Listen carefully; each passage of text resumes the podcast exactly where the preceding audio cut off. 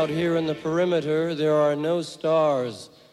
Out here, we is stoned, immaculate.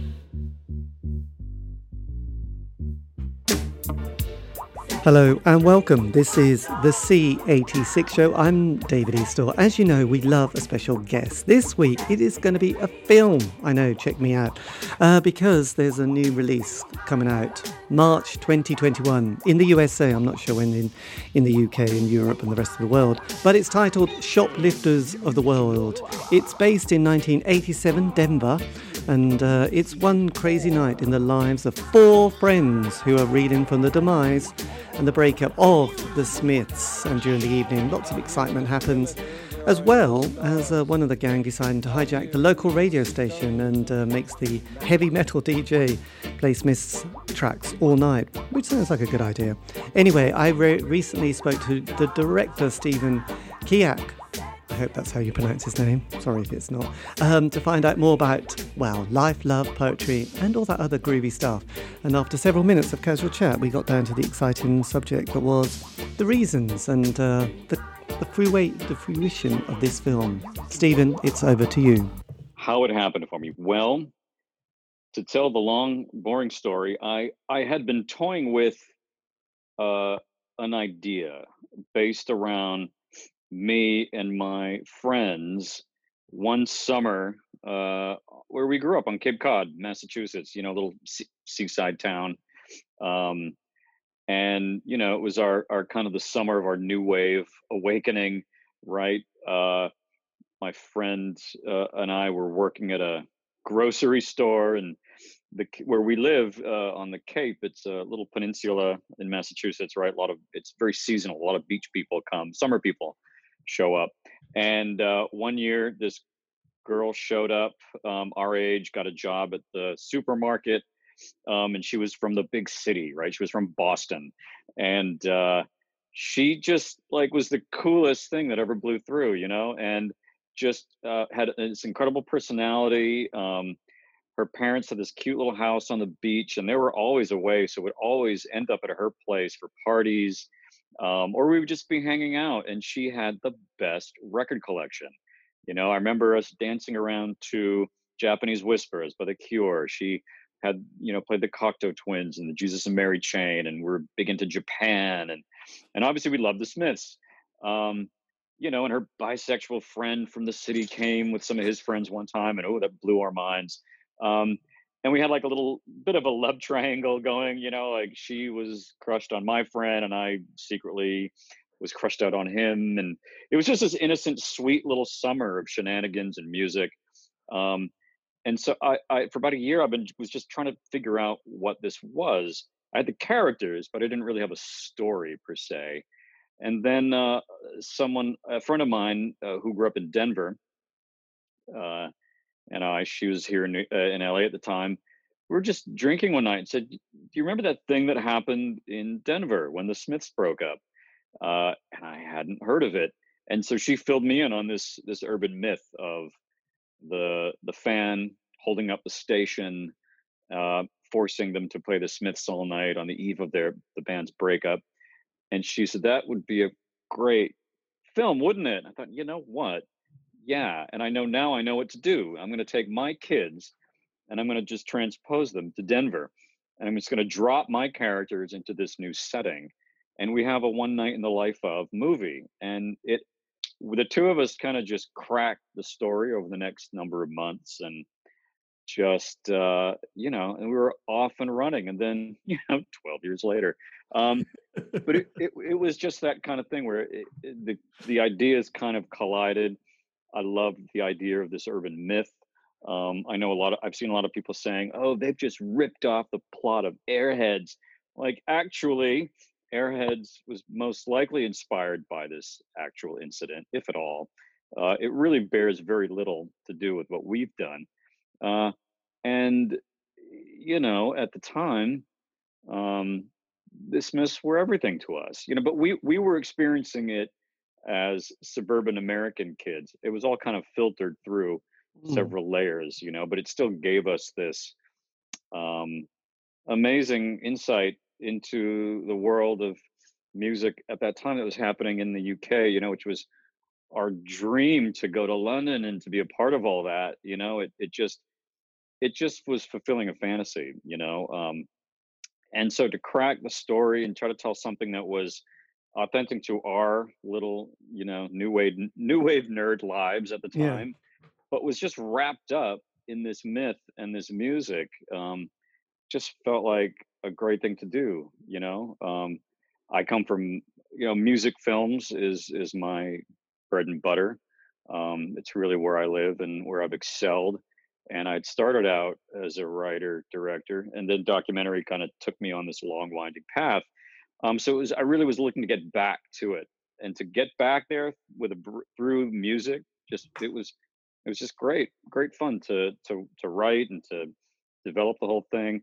And uh, but yeah, you need the thumbs up on 20 Smith songs before you can roll the camera. So that therein lies the problem of you know the length of time it took to actually get it on the screen right so uh, slightly you know on that kind of just the practical element so you had this idea 12 years ago obviously as with a lot of ideas you know you have it have them sort of late at night after drinking too much or whatever mm-hmm. smoking too much and then you wake up the next morning going oh my god i hope no one remembers that idea that i had that we all agreed on and thankfully most people don't but on this occasion, you ran with it 12 years ago. It started.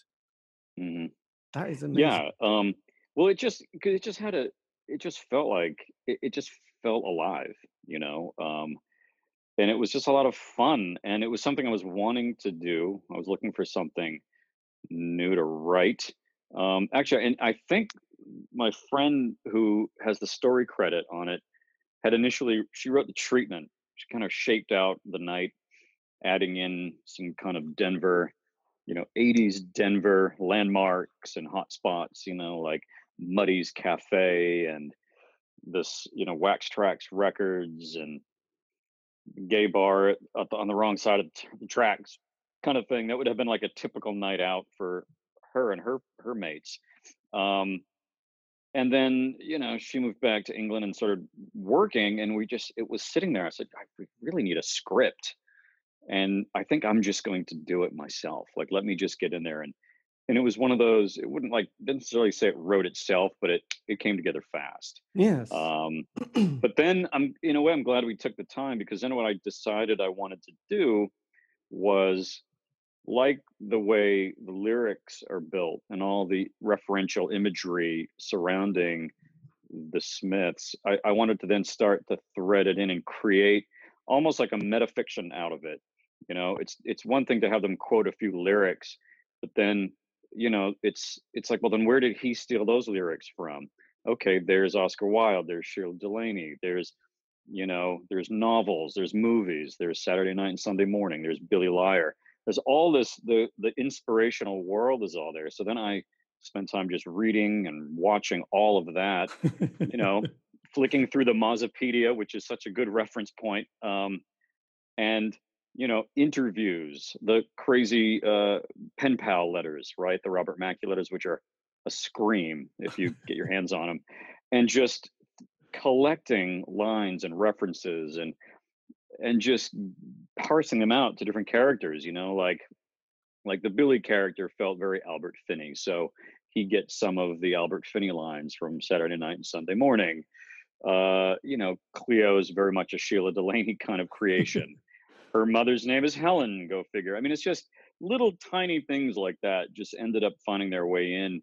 Uh, some are really easy to spot, some are so buried. that that became kind of part of the game of creating it, you know, because it's not very dramatic. It doesn't have a huge, you know, um, there's eh, the character development is is pretty minor. It's one of these kind of small story window type mm. approaches that you see in things like you know slacker or uh you know dazed and confused um but i wanted it to be like i said it's it's very much a, a metafiction homage tribute collage style uh, of script so it just it took time to layer and layer it and layer it um and and you know we had the time to kill because it took forever in the day to get the music licensed so and yeah so what is that process? I know when anybody ever does try tries to do anything with David Bowie's music as a sort of Mm, biopic, it's like they I can't believe why they keep bothering because they won't let it go. So then it's like the Yeah, film doesn't have Bowie songs, and it's a bit like, well, yeah, actually, you know, as we know with Elton John and Freddie Mercury and Queen, you know, it, the film is like, well, you put the music in, you're sort of 80% on the home run here, aren't you?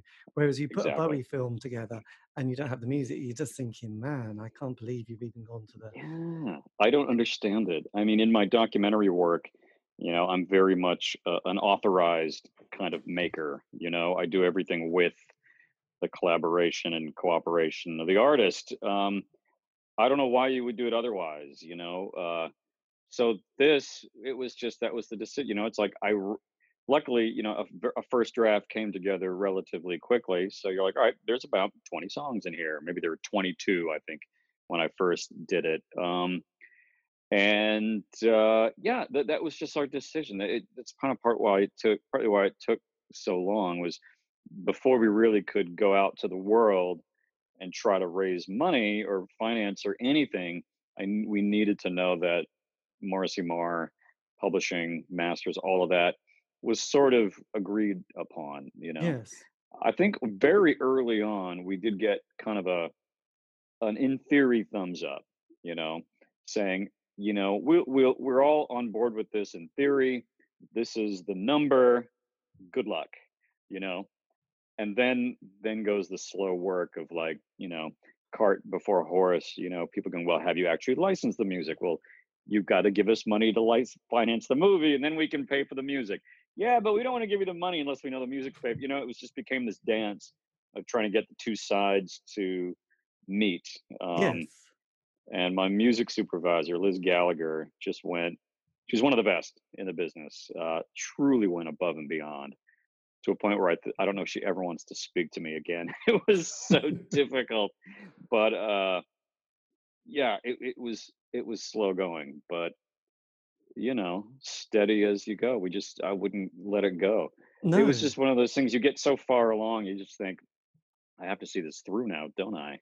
Yes, abso- absolutely. I mean, it's it's the sort of thing that most of us don't really realize that part of the process. We just see the finished product and then we sort of hmm pick over it, but then realizing, you know, the the time scale. And also, as we know, I could imagine, you know, as a sort of a, um, you know, Johnny probably being quite easy to work with as a yes, no, you know, dear old Mozart, you know, anything could happen. You know, it could be just anything, couldn't it? Really, let's face it you would not know how to sort of guess that or even second guess it or whether hmm it's a flat no. So obviously you must put so much emotion into this and time, knowing that actually it just might stay in the folder and never happen, which is is quite a risk, isn't it? It truly is. Um, It still seems like a risk. I don't know. It's even that it's done. Um, but yeah, I mean, uh, luckily, you know, I I had a few films under my belt and was able to keep making other things while this was kind of simmering in the background. I mean, in the time it took me to make this, I must have almost my entire career unfolded. You know what I mean? I, I must have done at least five or or six things. Um, so you know it, it it's amazing. I just remember each during each other film going okay that was when we got the rights to that and then oh morrissey changed management so we had to start again and then you know oh then i was making that other film and i was on the phone with cast you know and like of course then the cast comes together and falls apart three or four times just because of the time it's taking to get things together. Uh but yeah no it is it is a risk but again you know we having such a strong kind of positive reaction initially sort of put wind in our sails and we just said we, we've got i mean no one's been able to grab this number of songs from this artist in one place you know and then of course you just hope the film holds up um, part of the success of it was because we weren't trying to tell their story you Mm. know um, which would have been a whole other thing um, so yeah it's a loving tribute uh, it it almost killed us and it costs a lot of money uh, but at the end of the day you know it's it's an homage to a pocket of nostalgia um, that i'm trying desperately to protect and hold on to as time goes by you know Yes. uh, so Well, I, I, I sort of watched it, and and uh, I think what some of the the emotion um, reminded me and the atmosphere of those films like Diner, which had Mickey Rourke in, and then the other film was um, was it the Last Picture Show with Jeff Bridges? These, these Mm, great coming of yeah, age yeah. movies where you know it, it's it's kind of condensed into a very short period of time, but there's a lot of characters and a lot of different backstories to each character. So I think that was kind of what I was kind of getting from watching the film. Plus, you know, wave upon wave of kind of um, you know every song was like you know had you know was ensconced in my DNA. So it, it is obviously an amazing film for the fans. And then there was all the references, which you know, as you could probably imagine, the Smiths fans are a bit you know like any obsessive fans are a bit odd. So you know people are going to sort of sort of pick up on lots of things and probably try and catch you out on certain things. But you know, there was a reference, wasn't it, to Betty Blue and all those kind of moments as well which is obviously because in the 80s there were certain the art house cinema at that time you know had betty blue diva Eraserhead you know hmm all those late night films and the 80s was very much divided between the indie world and the mainstream so it was very easy you either went duran duran spandau ballet trevor horn production sound or it was the indie nerdy kids who you know looked a bit in you know kind of um, gangly and full of doubt and uh, anxiety. Hurrah! Check me out. So uh, that was quite good. So it was a it was a lovely kind of bit. And what was interesting as well, because you probably realise that the passing of time, you know, is like 20 to 25, 30 years. You know something happens and then we just go whatever. And then later on people start to look back and think oh wait a minute that's quite interesting. So there's been films on like the wedding presents george best came out. There was the film on the chills the go-betweens the slits. There was even the nightingales with robert lloyd came out very Mm. recently called king rocker. So you've obviously picked up on this kind of passing of you know this this time lag of, of um, for people like myself that would really be enjoying it. Plus, you've got this other market, which is probably going to appeal to the teen person who's not really heard of the Smiths. So it's quite an interesting juggling act you've got here. Yeah, I mean, ultimately, uh, I I just kind of made something for a very small audience in mind. You know, um, we would have sometimes we'd tussle a bit with um, not all, some of the producers. Uh, there's a lot of cooks in the kitchen on this who who wanted to kind of maybe pull some of the references out and oh it's too fan centric or it needs to appeal to a broader audience to a point where i just feel like if you're trying to make something for everybody you have essentially made something for nobody you know what i mean like you have to just lean right into the vision and make it as specific as possible uh, and then if you know but then here we are with a cast of 20 something some of whom had already you know had been into the smiths some who who weren't but who were really connecting with the music connecting with the characters and the story. So um you know you you don't I, I it's always hard when people would say like well who is this for? you know? I'd say well for me. Fuck off it's for me.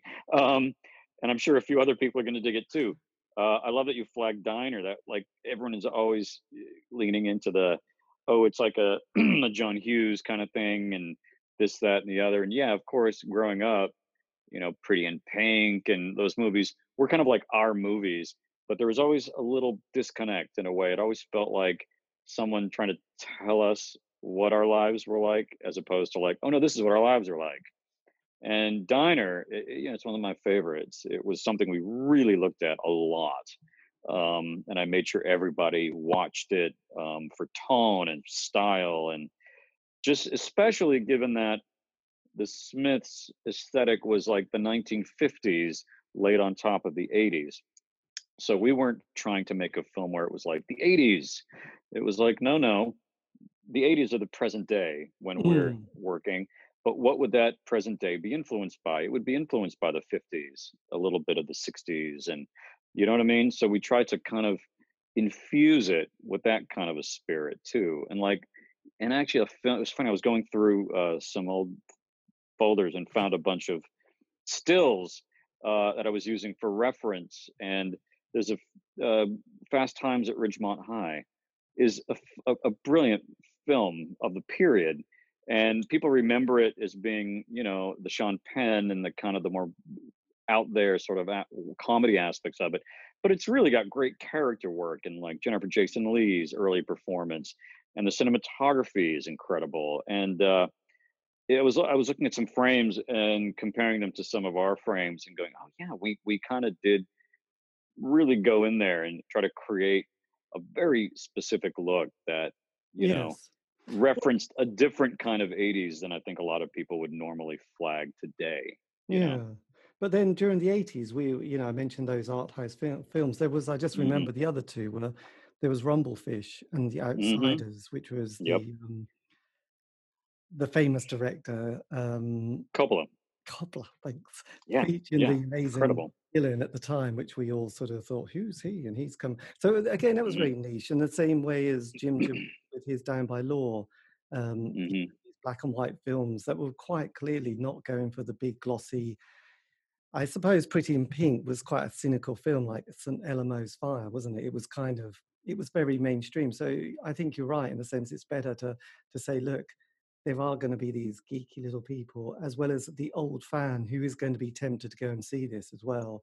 So it's like you do have to get it right because well, don't you don't have to. it's best to, isn't it? Really, if you, if, yes. you know, whatever, as long as you think, well, that's the best. I didn't sell out, and at least you know that no one can catch you out like those nerdy Smiths fans who are going to probably trying to catch you out and then go. Oh, they're coming for us already. I can just I, I don't look at comments. I just can't. It's life is too short, and you know you know you have to people have to understand like you know i'm i'm i'm one of you. I'm like that's my gener i was first generation maybe a little younger i mean i didn't i don't think i the first one i did get was hatful of hollow for example like you know oh i missed the debut album when it came out. Uh you know i'm 51 uh i managed to see them on the queen is dead tour uh and that's about it but i still can hang and i'm I'm I'm on like the the Queen is Dead box that came out, like the album, the live record is them and it's a show in Boston and I, I had actually been at that show.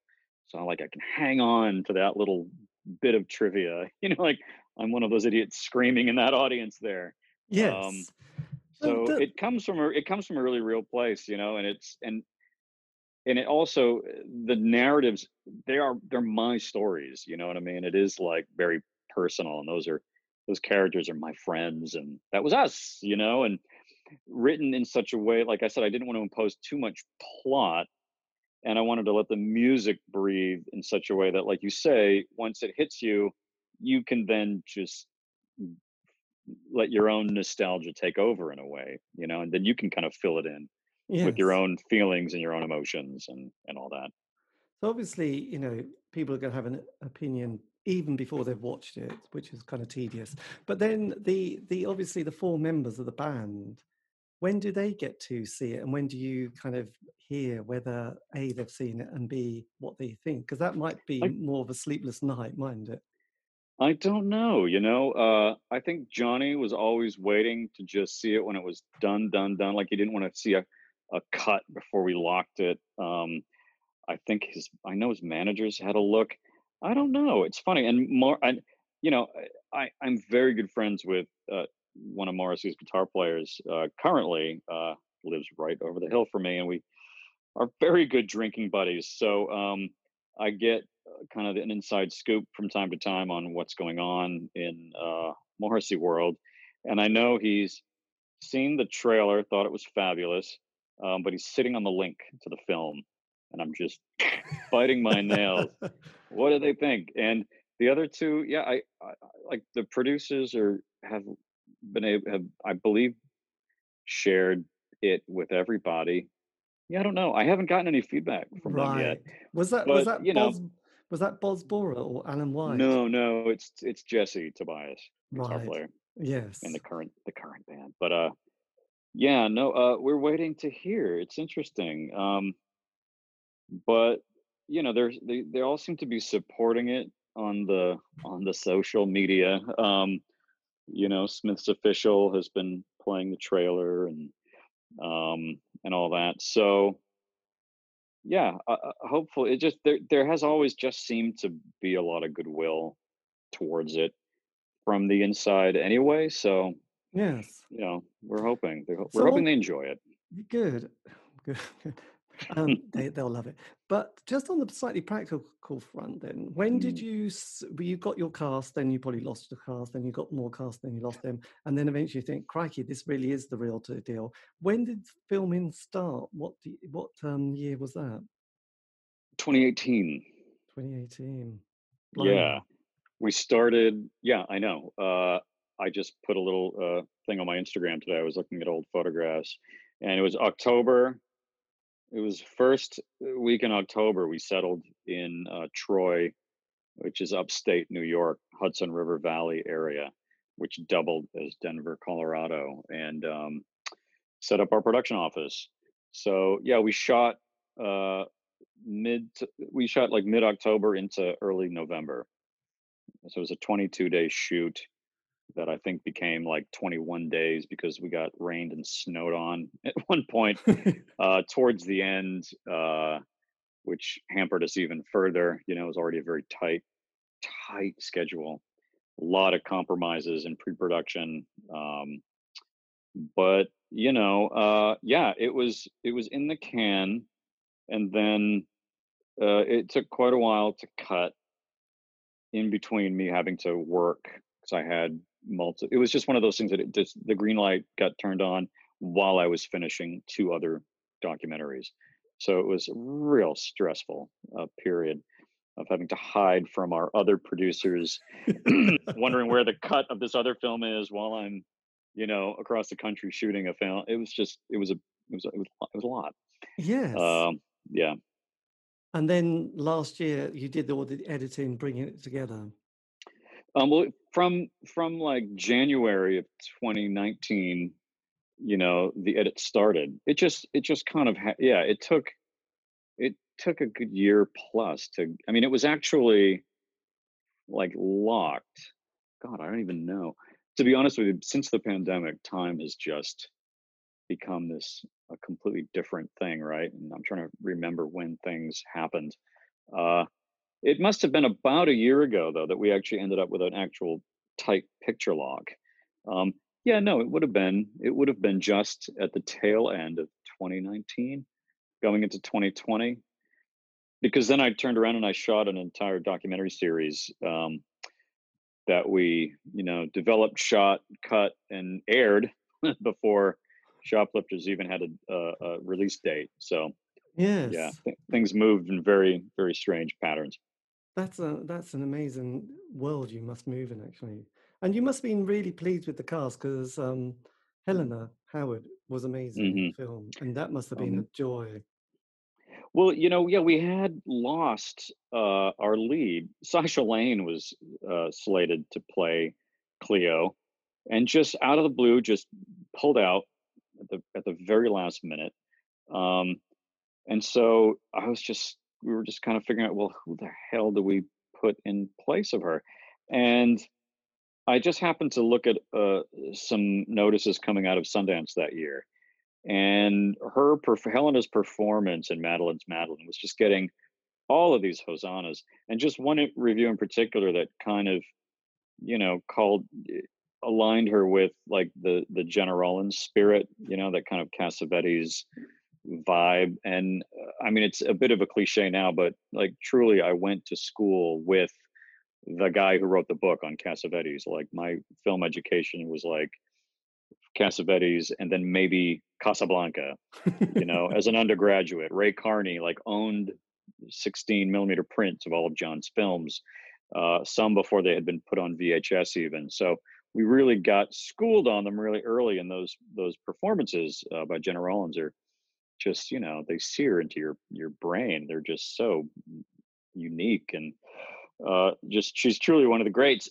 so to have critics going like it's a little Rowlands, I just was like, I don't care. She's the one. Get get Helena Howard. Um, and you know, uh, I met her, and I think our first chat, she had her little Joy Division T-shirt on and was running from her apartment into a car and going. So so she was on the go, talking to me on her phone. Uh, but I learned that you know her mother and her late quote uncle, like her mom's best friend, like she had like a you know that gay uncle uh, growing up, who had passed away a while back. Uh, they were total new wavers. So she kind of grew up weaned Right. on the sounds of the 80s. So here's this, she's barely 20, but she's already like steeped in the music of the 80s. Uh, her mom was like a total goth, you know, and was into Siouxsie and The Cure and all this stuff. Um, and she showed up to set holding a, a, a Smiths tour program, uh, Smiths in Scotland. Her uncle had followed them around the UK that year. Um, he was a super fan. So she had this little program of her late uncle and she was clutching it to her chest. But she she came and she showed it to us and you know it ends up in her bedroom set. Uh Yes. so she and she so she really felt it deeply, you know. Yeah. Um so I think we really lucked out because you know here's someone she yeah she really had a feeling for it and it it it it, it was not, it was completely authentic um and she's a great actress she's really on the edge i mean the emotions are just right there under the surface um and she just performed beautifully i mean they all did like we really did luck out i love i love our cast they all just did a spectacular job Well, I have know to say the DJ. Um, I can't remember his oh name. joe joe manganiello He was amazing. Just played it so well. a legend. He's so good. He's so good. I mean, we he he was attached first. I mean, him and his brother produced. The, they're the they're really like the ride or die uh, producers of the film, and uh, just you know had our you know had my back every step of the way. They're so great, um, and he's so good. I think when he first saw the script, he went, "Ah, something." I, like I can keep my shirt on for a change you know, because he's always, you know, being asked to strip down in like things like True Blood and obviously uh Magic Mike. Um so yeah, he and it's funny, he was his story is such that like he was kind of a metalhead jock in high school who had a sports injury so he couldn't play sports for a while so ended up in the drama club and eh, had a girlfriend who got him hooked on the Smiths. So he really had kind of both sides of that. I mean, he really truly is a a, a metalhead at heart, and, but he's also a total nerd. Like he's into Dungeons and Dragons, and um, but he wa- it was a total package. You know, he really uh, he just got it, and that you know, and crafting that character was so much fun. Just even figuring out the look, you know, it was like, should I get Lemmy's mustache? I'm like, yes, you need a Lemmy's mustache perfect and his jacket you know he built his battle vest with all the patches it was really um it was a really organic uh creation. Well, there was the LA uh, metal hair scene at that time, wasn't there? So, because it was quite just kind of, I don't know if you've seen it very briefly, but I was thinking about the people who would be watching it at that age, you know, the, the early 20 somethings, because I recently saw the, well, some of the, the Billie Eilish film that came out, Mm, Apple, and it was kind of interesting, sort of being at that generation who doesn't understand the appeal of Billie Eilish, but then thinking those people they must relate to the lyrics of the Smiths, and obviously you said that Helena is already part of that scene. So I'd imagine because bands like the Killers often reference the Smiths, don't they? They often go, "Oh yeah, that was Mhm. one of our first bands."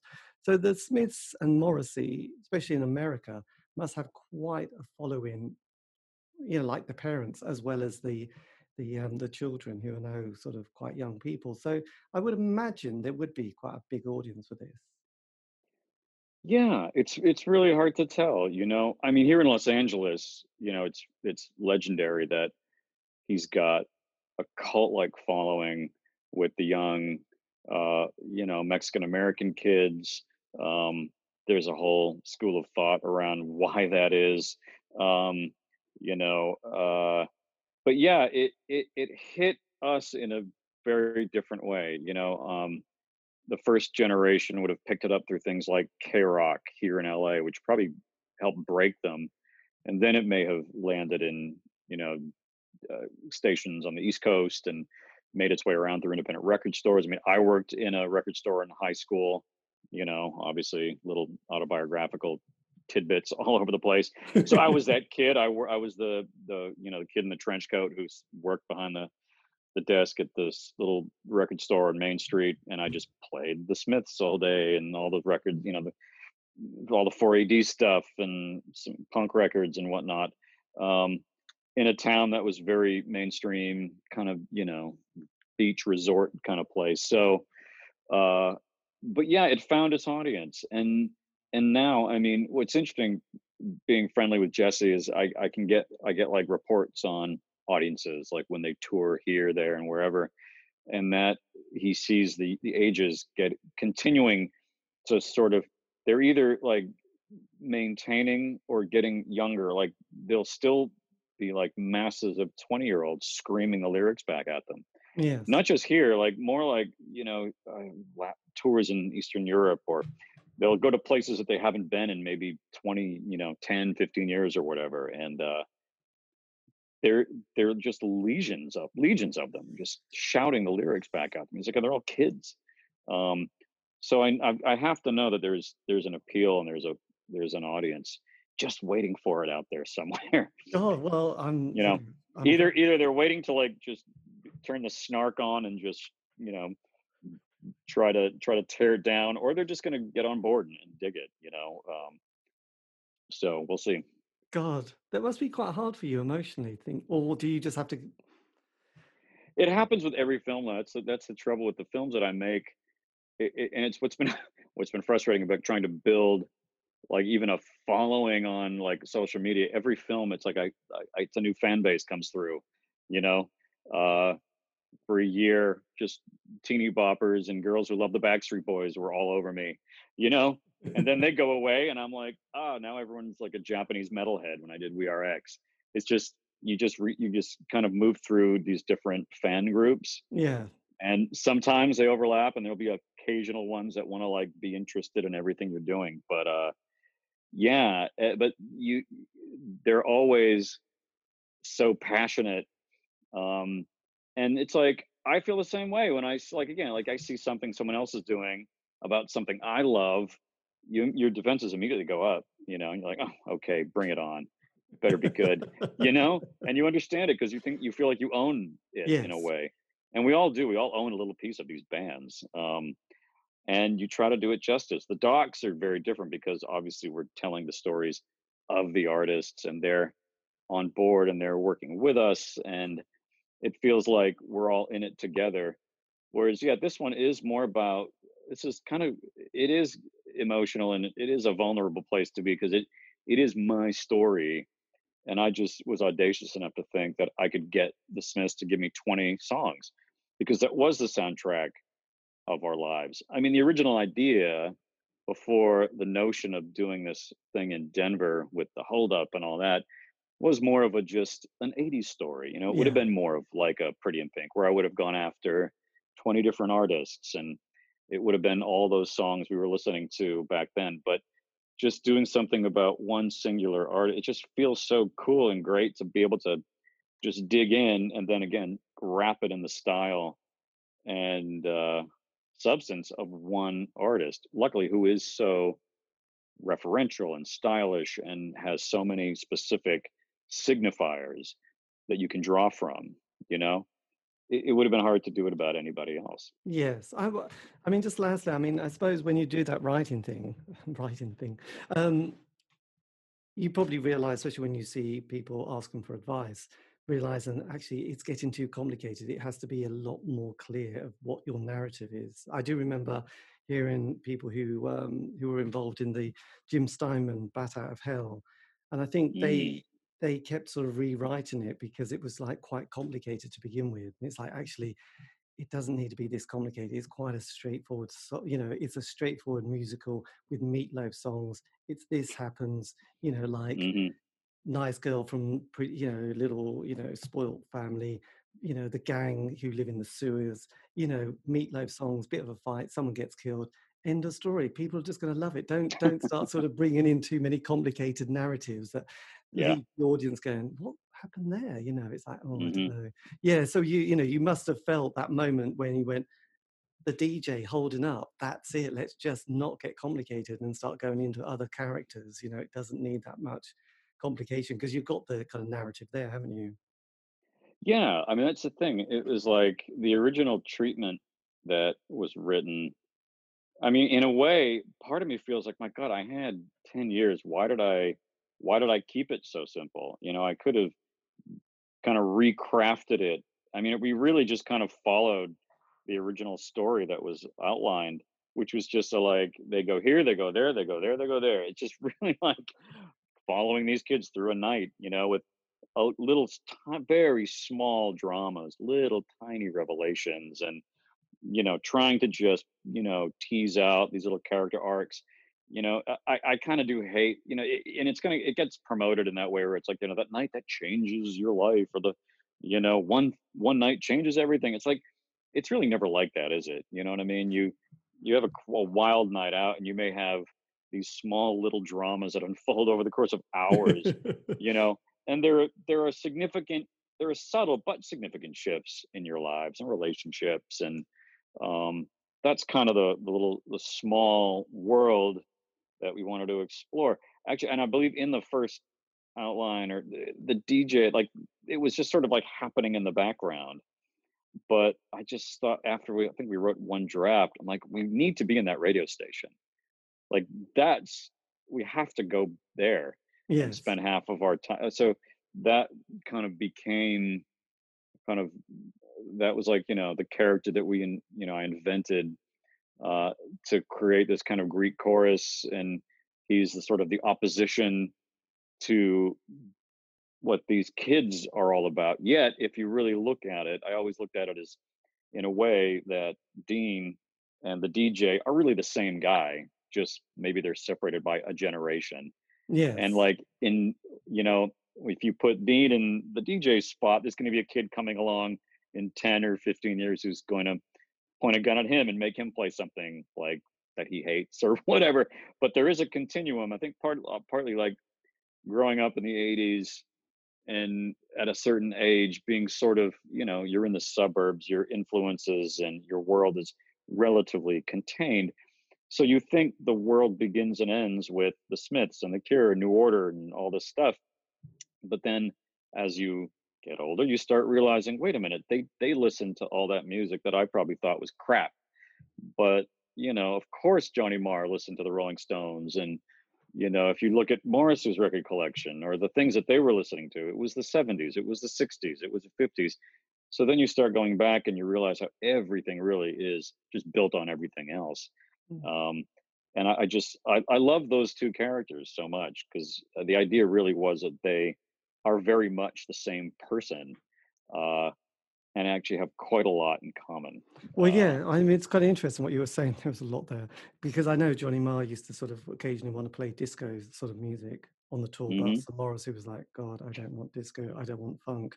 You know, obviously, this is when the band is starting to have more tensions. And then reading Morrissey's book, I just remember you know, all these kind of 60s, obscure 60s artists. I mean, he loved Cilla Black, but he also loved all these other people that I, I had to keep stopping and making notes and then going to Spotify mm-hmm. and listening to the song and going, you know, so he was like, you know, obsessed with all these kind of 60s kind of um, mostly female singers, you know, which which were really obscure, you know, B sides to a single that mm-hmm. he loved. And uh, and so yes, you're yeah, you're right in in a sense that everything does continue and everything coming, you know, because also Johnny Marr loved the work of Pentangle, which, you know, I think Morrissey mm-hmm. mentions a few times, like Pentangle, who likes, you know, and Bert Jansch, who's this other kind of folk mm-hmm. guitarist.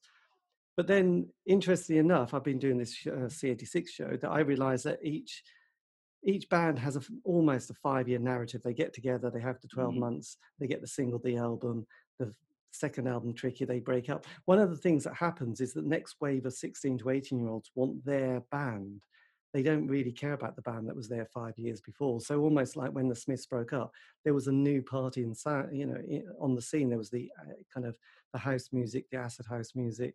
Then there was the seattle scene as well. And also you know that was what the next generation were going into. So you're right with that you know we become the person we become that conservative person goes but these lyrics make no, you know, you can't like, you know, like, I don't know, some rapper from the Marilyn mm-hmm. Manson, you know, I don't think many Smiths fans would go, Marilyn Manson, I really get that.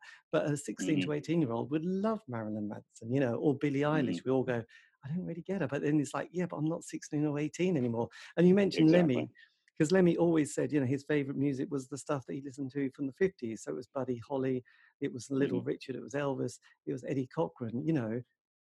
But you can only be that age once, and that's the music that you listen to 24 7. You know, how Mhm. much you might like the other music came along. You're not the same person. So eventually you do kind of feel like granddad at the gig, you know, the old was there. Even if you might be know. 30, you know, you're the old man, you go, don't touch, just, you know, I know. I I desperately try to hoover up new things and keep myself open and keep the antenna up. But yeah, it is it is that it's just it's it's chemistry though, isn't it? Your brain is still growing and you're still there's that those you know the formative years are such because you're be you're you're still being formed on a cellular level so that music just gets locked in there and uh it's your comfort place it's the thing you go back to i mean when my imagine you know when you're you just when songs just kind of you know come to the surface you know it's always something from the 80s you know uh it's funny i was asked to put a playlist together we're going to have this big playlist on spotify soon that's it's sort of like you know the smiths and friends it's going to be the songs from the film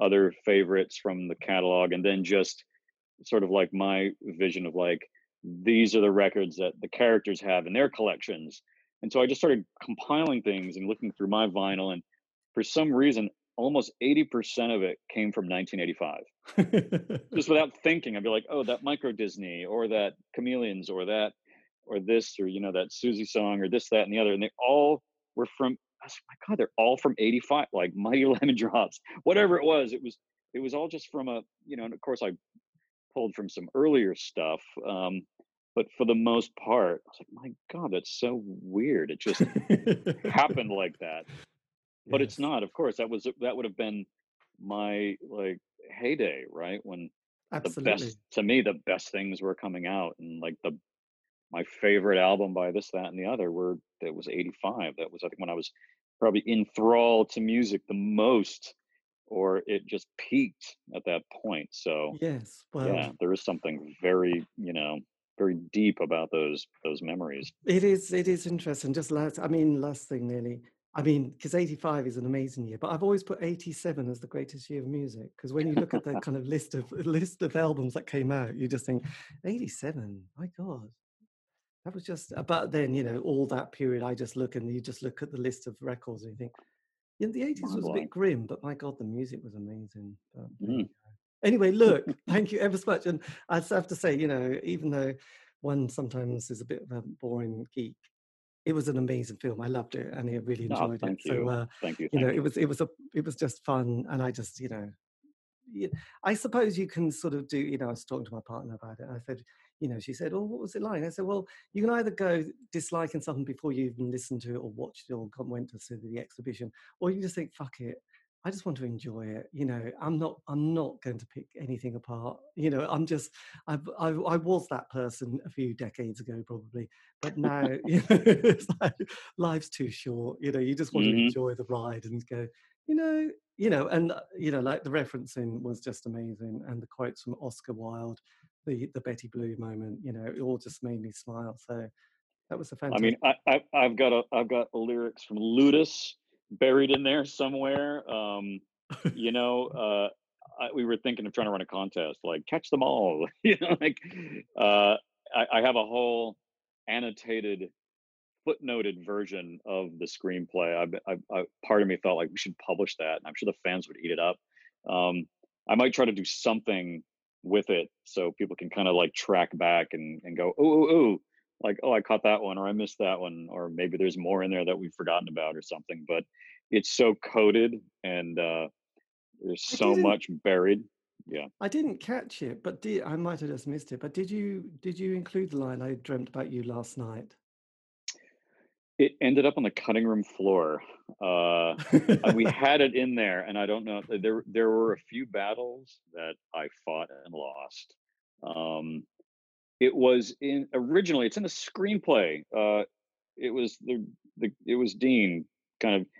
She says that to her to Cleo as she walks in, and she kind of ignores him. He Just would say, "I dreamt about you," last," you know. And people just, I don't know. Again, stuff that I don't necessarily want to go into uh, behind the scenes battles with certain people with certain opinions uh, about how referential it should be or you know is that corny does that make sense does it change the intention of the scene i don't know it, there was a lot uh, but there were a few things that yeah they were in there on the page Right. but uh, that one we lost sadly uh, maybe, maybe maybe it would have been too obvious i know some Yeah. people may feel like some of that stuff it's a bit of an eye roll but you know uh, there's going to be so many that you're just not going to catch we wanted to try to bury them and make them yeah, feel like absolutely. like dialogue like they're just pinging it back and forth and i mean i have a friend who will do that we'll send emails to each other with just nothing but quotes from